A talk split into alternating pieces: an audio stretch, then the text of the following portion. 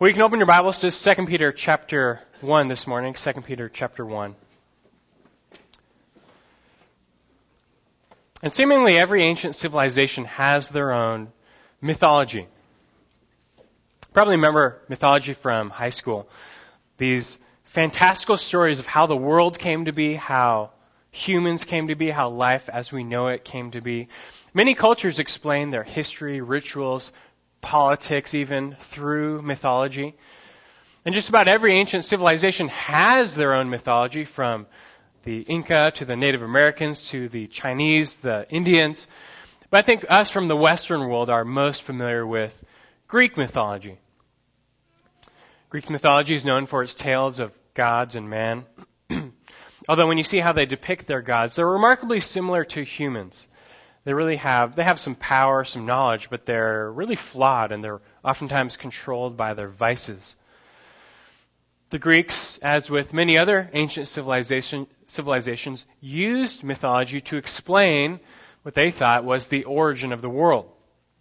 To them, according to them, the world started with chaos, which was nothingness, this void of existence. Then out of chaos sprang Gaia, which is the earth. And the earth then gave birth to the sky, which they called Uranus. And then the earth and the sky together gave birth to the first titans, six males and six females. One of the titans was named Kronos. And he overthrew his father, the sky, and he became ruler of the titans. But history or mythology, I guess you could say, would repeat itself. Cronus always feared that he would have a son who would overthrow him just like he did his father. And so every time his wife gave birth, he would snatch the child and swallow it whole. His wife, though, one time gave birth to a son, and to trick her husband, Kronos, she wrapped the, uh, a stone in a baby's blanket and hid her son away. And Cronus fell for it and he swallowed the stone whole. The boy was saved and his name was Zeus. Zeus then, when fully grown, he returned to his father. He gave his father a poison that caused him to, to vomit. And his father threw up all of his other children, all alive and well, as well as the stone. Zeus then challenged Cronus to war, and he won dominion over the gods, and he imprisoned Cronus and the other titans in Tartarus forever. And so Zeus then became the main god thereafter. But that being said, Zeus, it's not like he's a perfect deity. He himself has many weaknesses, flaws, and imperfections. That's just how they envision their gods. And not only did the Greeks use mythology to explain their origins, but they also used mythology to record their history. I don't know if you remember from high school, but I read the Iliad and the Odyssey, two of Homer's epic poems. And we don't know for sure, but it's likely that the Trojan War at some point was a real conflict. But when Homer writes about it, he infuses this history with the supernatural. It's not just a recording of uh, a battle between the Trojans and the Achaeans. It's really this battle between the gods. The gods are involved, pulling strings behind the scenes, and so forth.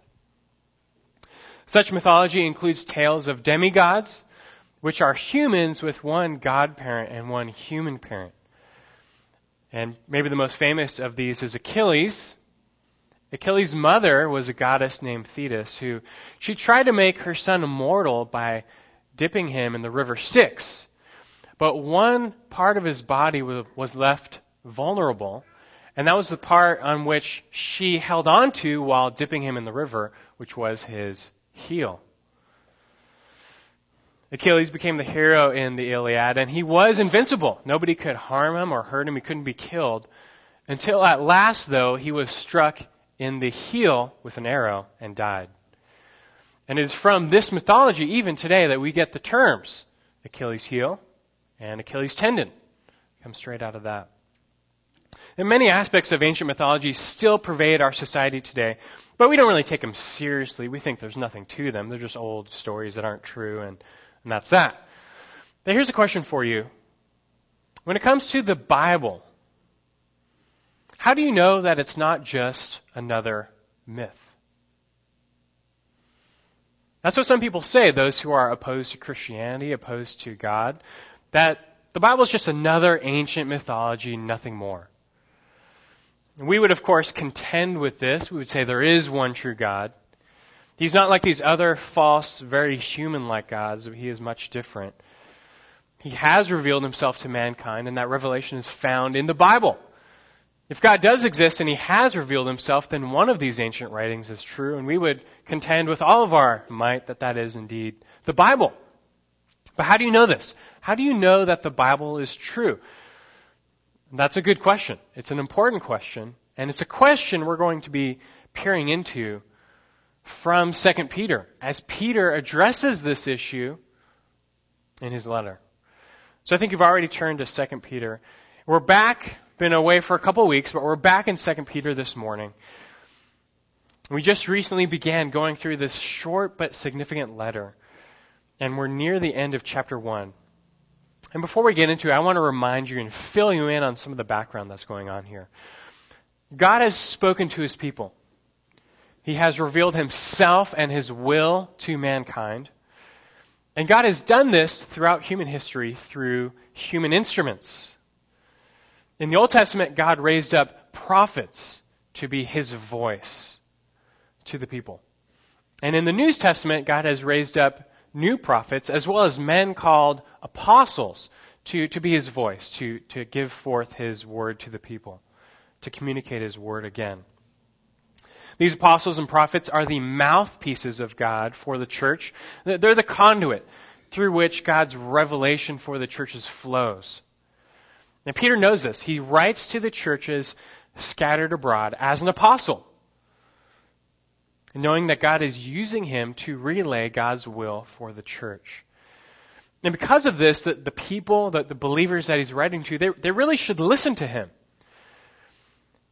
They should heed the words of the apostles and prophets as God's words, not because they're so smart or wise or special, but because God has chosen them to communicate His revelation for the church. It was very clear early on after Christ that God was speaking again and adding to Scripture. The Old Testament was complete, but now a New Testament was being recorded, detailing a new covenant. The Gospels and the words of Jesus were immediately received as authoritative. For example, Paul in 1 Timothy 5:18, he quotes the Old Testament and the words of Jesus side by side and calls them both scripture. In addition, the writings of the apostles were received as authoritative. In fact, just jump ahead, turn the page to 2 Peter chapter 3. And look at what Peter himself says of the apostle Paul. And by the time Peter writes 2 Peter, Paul has already written most of his letters. And apart from the four Gospels and Acts, Paul's letters make up most of the New Testament. But already, Peter himself identifies the letters of Paul, not as you know, historical documents or, or just writings, but as scripture Peter knew that as an apostle, God was using Paul as well as a mouthpiece to reveal God's will for the churches. Look at this. 2 Peter chapter 3, look at verse 15. He says, And regard the patience of our Lord as salvation, just as also our beloved brother Paul, according to the wisdom given him, wrote to you. Notice this wasn't his wisdom, Paul. It, this wisdom was given to him by God. Verse 16, he says, As also in all his letters, speaking in them of these things, in which are some things hard to understand, which the untaught and unstable distort, look at this, as they do also the rest of the scriptures to their own destruction.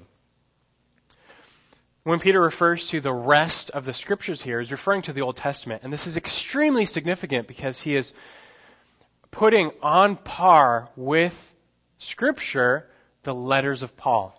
And Paul is still alive at this point. Indeed, in the era of Christ, God spoke through Christ.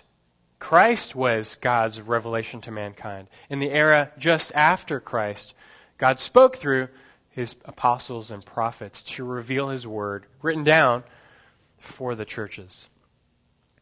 Now, we mentioned apostle a lot. What exactly is an apostle? The word apostle means messenger, envoy, representative. The apostles, they were a small group of men. You've got the original 11 disciples, plus a replacement for Judas, plus Paul and a few others. And they were appointed by Jesus himself to be his messengers or representatives to the church. They were God's voice for the church. And one of the things that qualified them to be Christ's special representatives was the fact that they were all eyewitnesses of Christ, specifically his resurrection. They all saw with their eyes the risen Christ. This is one of the reasons the early church, and even us today, accept the New Testament as coming with God's full authority. We asked earlier, you know, why believe the Bible? There are, after all, many other writings out there. But Christians from the very beginning after Christ have accepted these writings because they carry with them apostolic authority, which is to say, God's authority. Jesus himself never wrote anything down, but those immediately surrounding him did. And the New Testament comes to us from them. It has been amazingly preserved and passed down through the ages. And so even we today can still accept with full confidence as God's voice for the church. Now, there is, to be sure, plenty more to say about the authority and the reliability of Scripture as God's Word. We're going to look at some more of that next week. But now I want to get us a little bit closer to our passage from 2 Peter for this morning. You know, Peter, as he's penning this letter, he understood his role. And he understood the role of his writings. He understood that even as he wrote, God was using him to communicate his will for the church. But Peter also knew that his end was near. He knew that sooner rather than later, he would be packing up his, earthly tent, his body, so to speak, and moving on to the next life to be with the Lord. This is what we studied last time in chapter 1, verses 12 through 15. He knew he was going to die soon. This wasn't a huge problem for Peter, though, because he longed to be with his Lord. But there was another problem. See, the apostles were a dying breed. They were going extinct. They, they were dying out. It was only a matter of time before the last of the apostles was gone, and soon the voice of the apostles and prophets would be gone from the church. And this was concerning to Peter, for other voices were rising up. The voices of false teachers. As the apostles went silent through death, other voices were ready in the shadows to fill that void and to make themselves heard. And if the churches listened to them, it would spell disaster because these false teachers were putting forth false doctrine, false truth, false motives, a false gospel. And it is because of these other voices that Peter writes 2 Peter. As he nears death, he wants to leave behind one more written testimony so that the churches will be able to listen to his voice even after he's gone. By writing this down, he is enabling the churches to hear God's message continually, to be forever reminded of God's will, and to to be blessed as they stay close to it. Even as the voices of the false teachers grow louder, and they would, the church can stay on track by sticking close to the apostolic testimony written down. This is the main concern behind 2 Peter. He writes to let the churches know to be on guard, to stick to what they know. The churches need to cling to the truth of the gospel. And they need to cling to the words handed down by whom? By the apostles and the prophets. In fact, since it's so close, again, fast forward to chapter 3 and look at how he emphasizes the ending of his letter. Chapter 3, verse 2.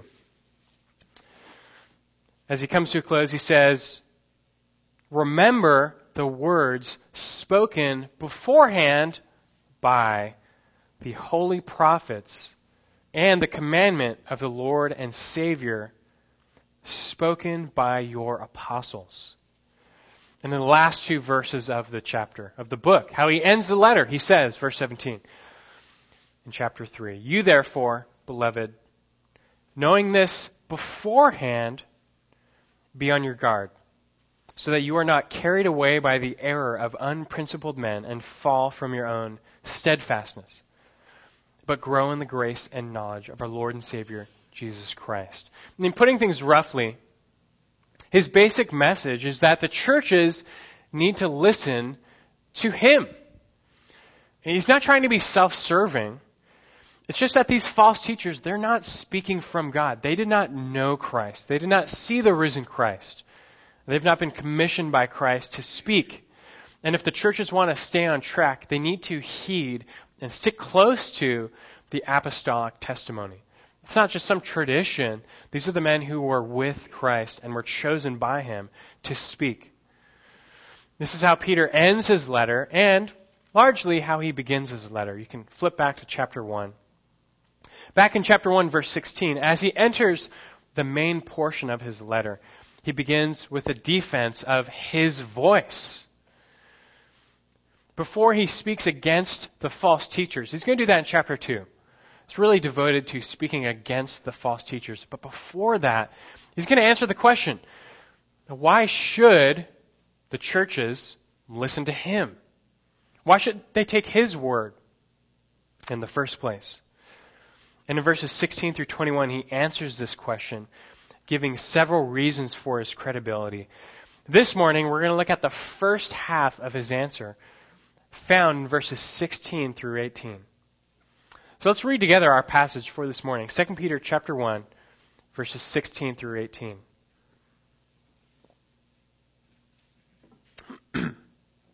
Verse 16. He says, For we did not follow cleverly devised tales when we made known to you the power and coming of our Lord Jesus Christ, but we were eyewitnesses of his majesty.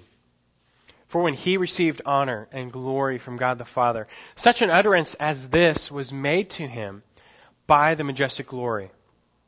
This is my beloved Son, with whom I am well pleased. And we ourselves heard this utterance made from heaven when we were with him on the holy mountain. From this passage, I want us to find two reasons why you should accept the testimony of Scripture as God's truth.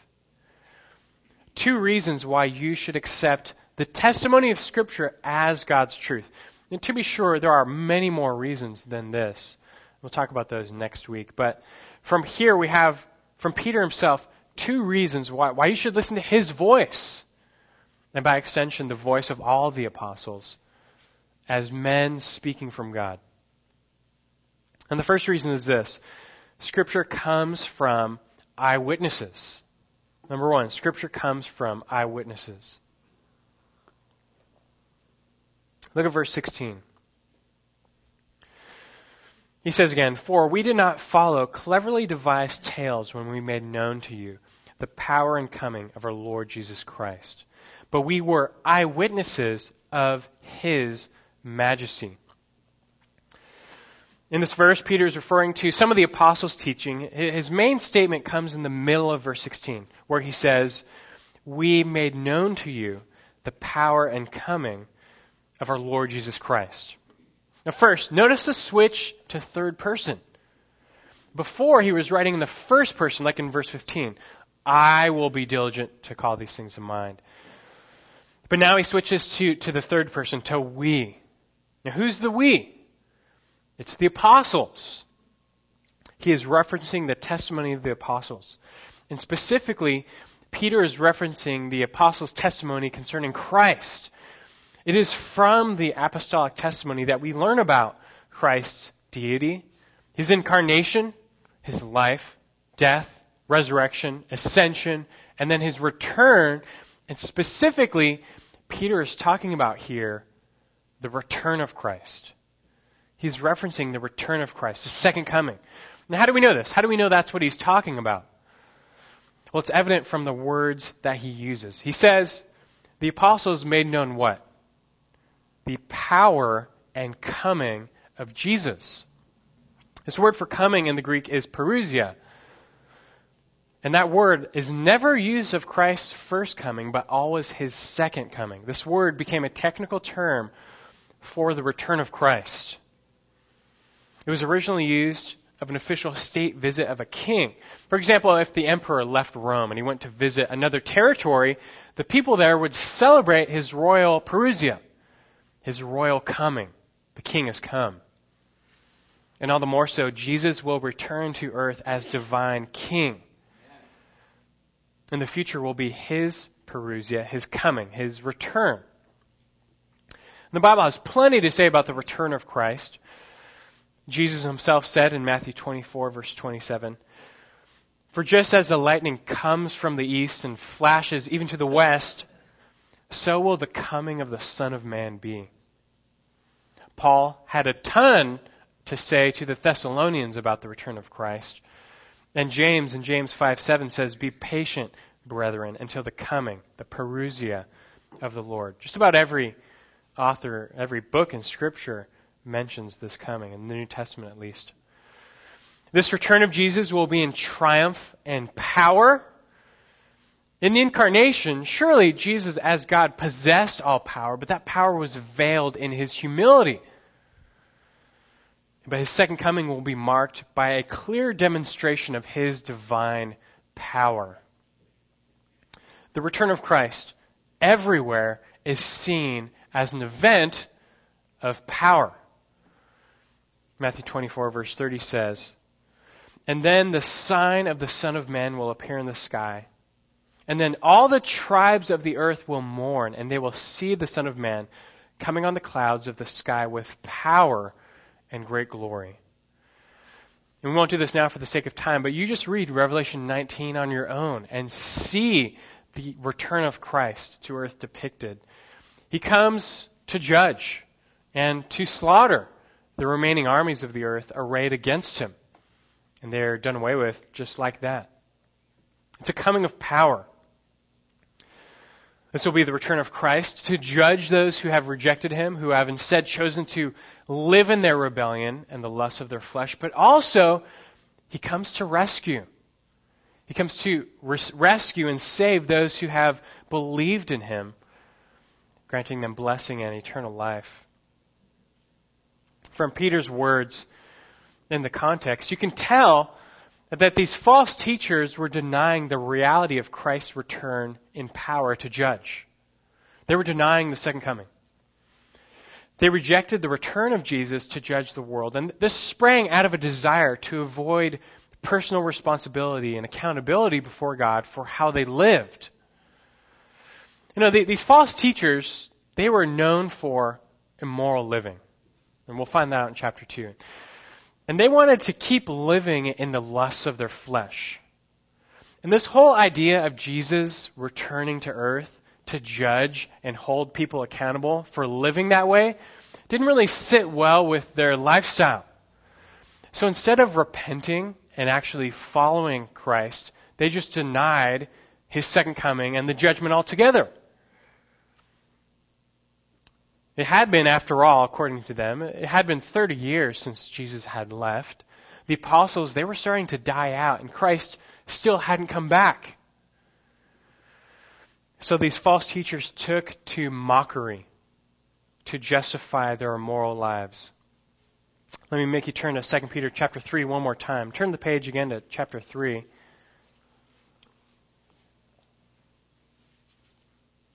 He will return to this issue of the return of Christ in chapter 3. And look at what he says in verse 3 of chapter 3. He says, Know this first of all, that in the last days mockers will come after their mocking, following after their own lusts, verse 4, and saying, Where's the promise of his coming? His parousia, Christ. For ever since the fathers fell asleep, all continues just as it was from the beginning of creation. We'll look at his response later when we get to chapter 3, but he, he's saying in advance to expect this type of mockery. Again, their, their denial of the return of Christ was really driven by their lusts, their desire to live an immoral lifestyle. But there are even higher stakes here regarding these false teachers. For a denial of Christ's return is a denial of his kingship. You're saying that he is not King of Kings. You are saying that he is not Lord of the universe. And that's not the Jesus that Peter knew. And Peter knew him. These false teachers did not. And today things aren't much different. Just like Peter predicted, people have mocked the second coming forever and will continue to do so until that day. It's really no surprise though. People, people don't want to believe in a day, a day of the Lord, a judgment day when all will be held accountable for how they chose to live and for their rejection of God and Christ. They don't like that idea, so they reject the notion of, of a future judgment initiated by the return of Christ. And such a denial happened in Peter's day, happens in our day as well. But denying it doesn't change reality. That's like a person falling from a plane who convinces himself that he's not going to hit the ground. He's up high, all he can see is the clouds, but he tells himself that there is no ground beneath the clouds. He convinces himself that he'll just safely land in the clouds and he'll be okay. But tell yourself what you want. You're going to hit the ground. And likewise, though unbelievers, to maintain a guilt free conscience, have to deny the final judgment, they are going to hit the ground. Just keep your finger in, in 2 Peter and, and, just turn back to 2 Thessalonians chapter 1. It's just back a, a little ways, 2 cha- Thessalonians chapter 1. And let me show you a very unpopular passage in the Bible. 2 Thessalonians chapter 1.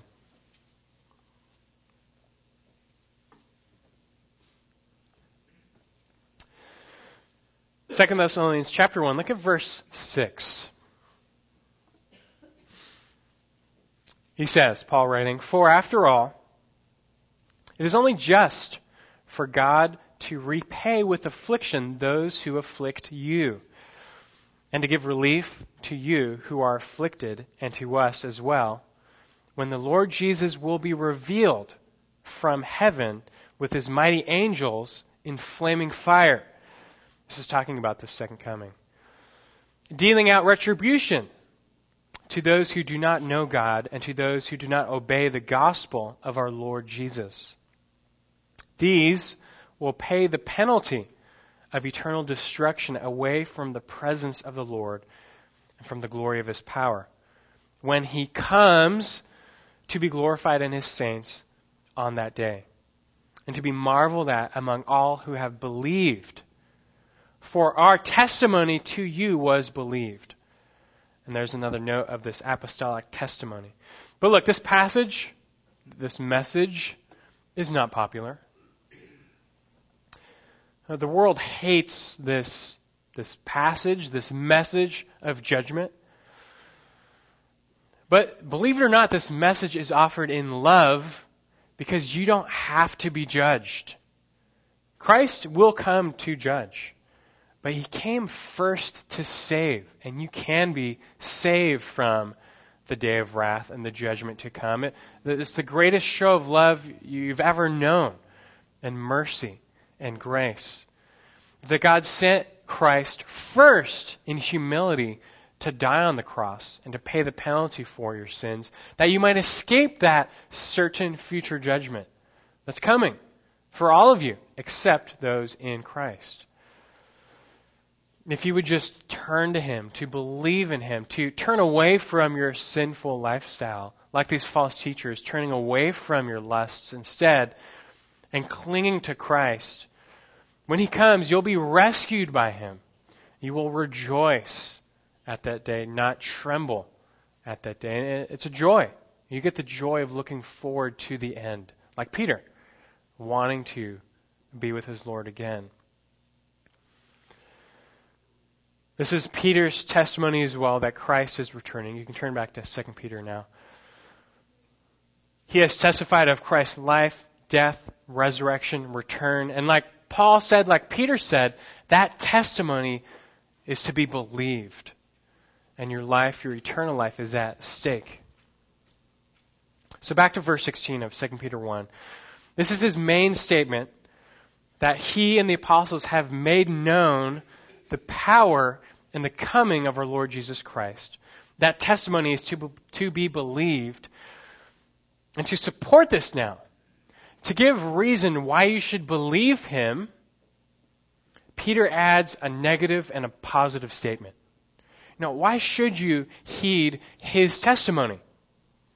Well, first, negatively, he says at the beginning of verse 16, For we did not follow cleverly devised tales when we made known to you the power and coming of our Lord Jesus Christ.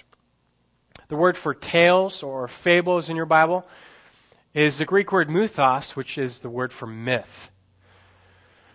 This testimony concerning Jesus is no myth, is what he's saying. This is not some man made legend that he created for his own agenda. This is not a cleverly devised story birthed out of dupery and deception. Indeed, just the opposite was the case. The false teachers, they had no objective source behind their, their testimony. They, they were making things up. And it was for their own gain. They wanted to get rich off of preaching and getting followers. It is not the false teachers, but the apostles, the actual disciples of Jesus who were the privileged ones who were granted access to God's truth. Remember what Jesus told them. He said, To you it has been granted to know the mysteries of the kingdom of heaven, but to them it has not been granted. These were the ones who were given that access, and they're telling us. So, no, negatively, Peter's testimony is no mere myth, but positively, the end of verse 16, he says, We were eyewitnesses of his majesty. And this is the first main reason why you should accept this testimony as God's truth. It comes from eyewitnesses. This is coming from eyewitnesses. It's only from Peter and the apostles that we receive first-hand eyewitnesses' accounts of Jesus. They saw Jesus with their own eyes. They beheld his majesty. They bore witness to his divine nature, and they were commissioned by him to tell of him and his return. they're the ones to listen to because they, they saw it all. This word for eyewitness speaks of someone who has been initiated into an inner circle, someone who's on the inside. The false teachers, they were the ones on the outside looking in. They never saw the risen Christ. They did not know him. They were never commissioned by him. God did not reveal Jesus to them. They were driven by false motives, characterized by immoral lives, and their words were not to be trusted. Instead, he says, trust the eyewitnesses. These are the ones who saw Christ and testify of him. There really are many reasons why we today still uphold the Bible as God's truth. There, there are many reasons. But one reason, a powerful reason, pertaining especially to the New Testament, is that this record comes down to us from eyewitnesses, from those who walked and talked and spoke with the Savior himself. If you're going to believe anyone, believe those who were there, whom God has inspired, as we'll learn next week, to reveal this to you. The first reason to accept Scripture as God's truth, it comes from eyewitnesses. Reason number two now. The second reason. First, Scripture comes from eyewitnesses. Second, Scripture comes from ear witnesses. Scripture comes from ear witnesses, verses 17 and 18.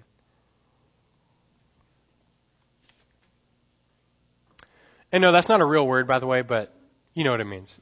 Scripture comes from ear witnesses. Look at verse 17. He says, For when we, when he received honor and glory from God the Father, such an utterance as this was made to him by the majestic glory. This is my beloved Son, with whom I am well pleased. And we ourselves heard this utterance made from heaven when we were with him on the holy mountain. Now, here, Peter is referring back to some incident, some event in the life of Christ, and it's, it's pretty obvious what he's talking about. He's referring to the transfiguration. Remember that? You know what that is? One, one afternoon or one evening, Jesus took with him three disciples, his inner circle, Peter, James, and John. And he took them up on a high mountain. And it says, He was transfigured before them. His garments became radiant and exceedingly white, whiter than snow. And Elijah appeared. Moses appeared. They spoke with Jesus, and then the cloud showed up. But this was no ordinary cloud. This was God's presence himself, his special presence as seen often in the Old Testament, that Shekinah glory cloud. God showed up, resting on the mountain with Jesus and the disciples. And God spoke from the cloud, saying, This is my beloved Son, in whom I am well pleased. Listen to him. When the disciples heard the voice, they, they fell to the ground, terrified. They had just heard God speak and lived.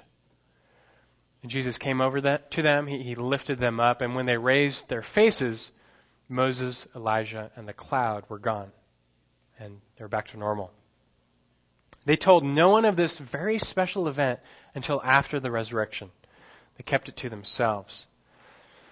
Now you can read this for yourself, of course. It's found in all three of the synoptic gospels Matthew 17, Luke 9, Mark 9. But what is the significance of this event? Do you know? What's the significance of that? And why is Peter bringing this up some 30 years later in 2 Peter? Now, there's a lot going on with the transfiguration, but let me tell you what Peter is after here. Look at verse 17 again. He says in verse 17, For when he received honor and glory from God the Father, such an utterance as this was made to him by the majestic glory. This is my beloved Son, with whom I am well pleased. Now stop there. Peter understood, and he's now relating the significance of the transfiguration. And it has to do with God himself validating Jesus as the divine messianic king. You catch that? In the transfiguration, God is validating Jesus as the divine messianic king. You may not know this, but the transfiguration has more to do with the returning Christ than the risen Christ. Most people think of the transfiguration as a preview of the resurrection of Jesus, but it's more so a preview of the returning Jesus. This is a foretaste of the future coming exaltation and enthronement of Jesus as king over all. This is a foretaste of the parousia, the coming. Remember, in all three Gospels, the transfiguration comes just days after Jesus told the disciples this. He said to them, There are some of those who are standing here who will not taste death until they see the Son of Man coming in his kingdom. He didn't say, until they see the risen Son of Man, although that's true. He said, until they see the Son of Man coming in his kingdom. And this prophetic word was fulfilled a few days after when Peter, James, and John went up on that mountain. They were given a taste of King Jesus as he will return in his kingdom. And they weren't making this up. This is not their testimony. This is God's testimony.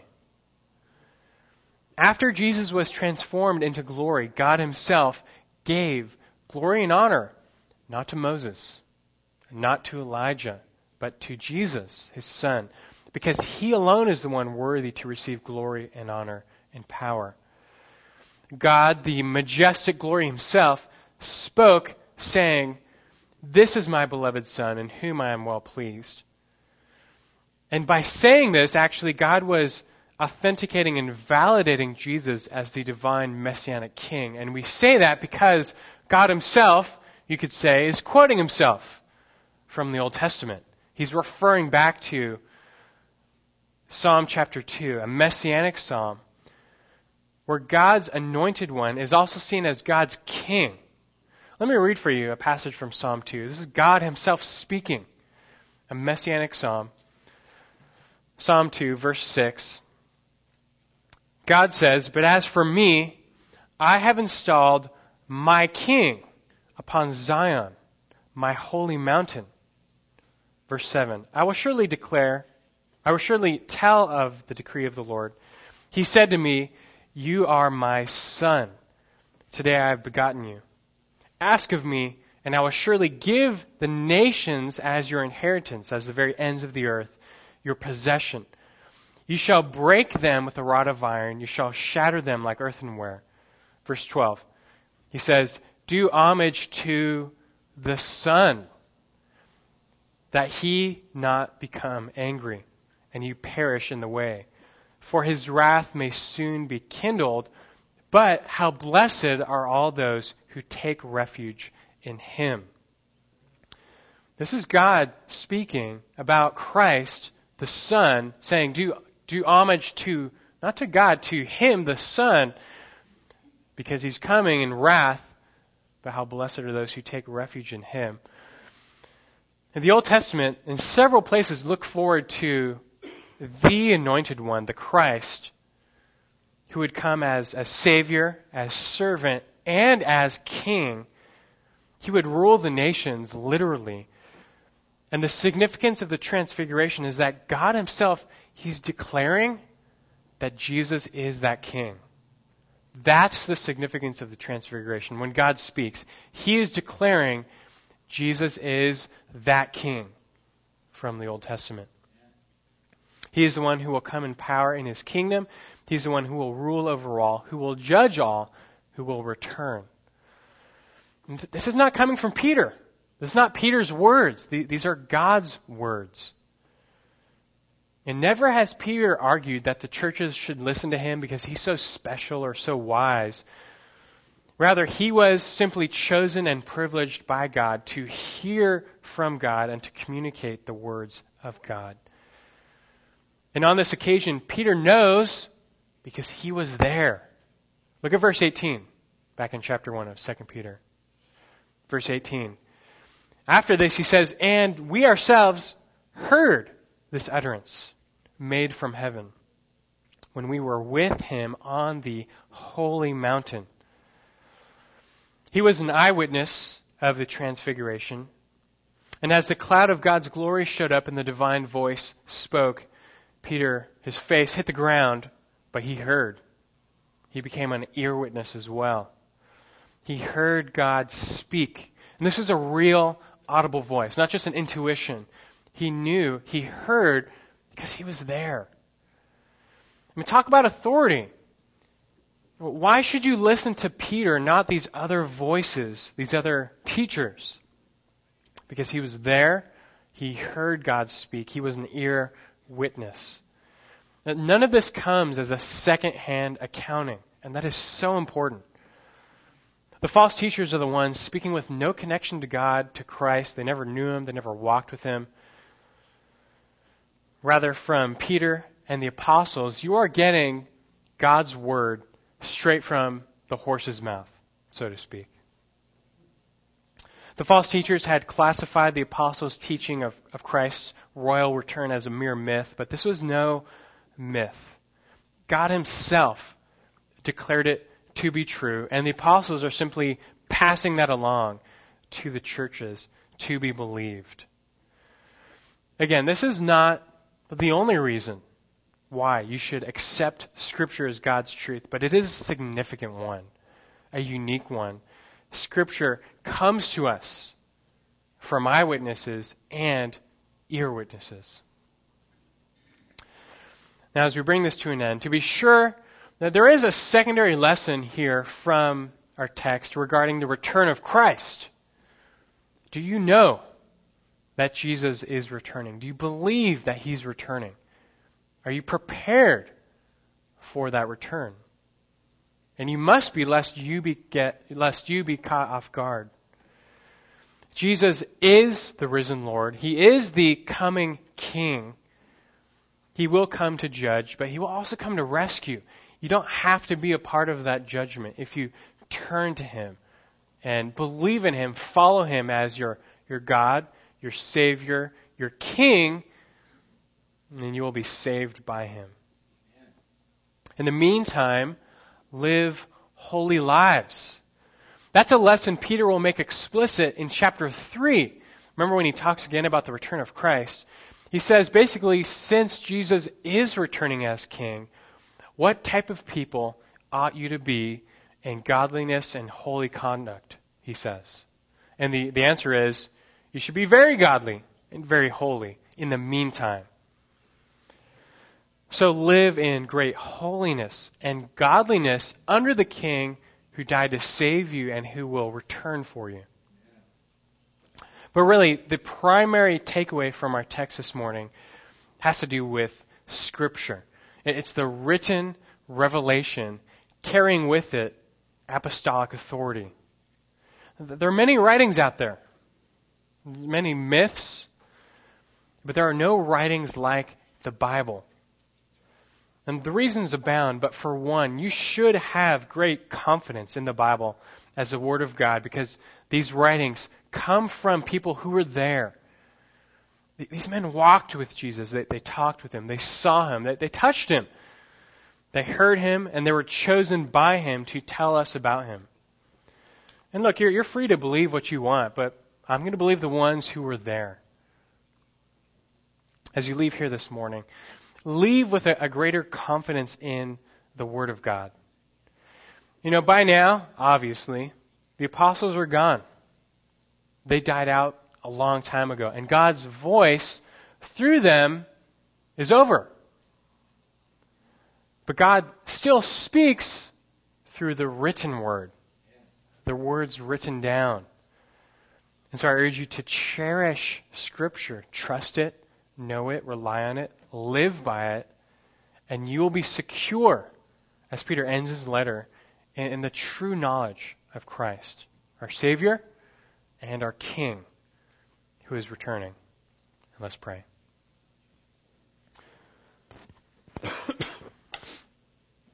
Lord Jesus, we, we pray to you and honor you now. You are the one worthy to receive glory and honor and power.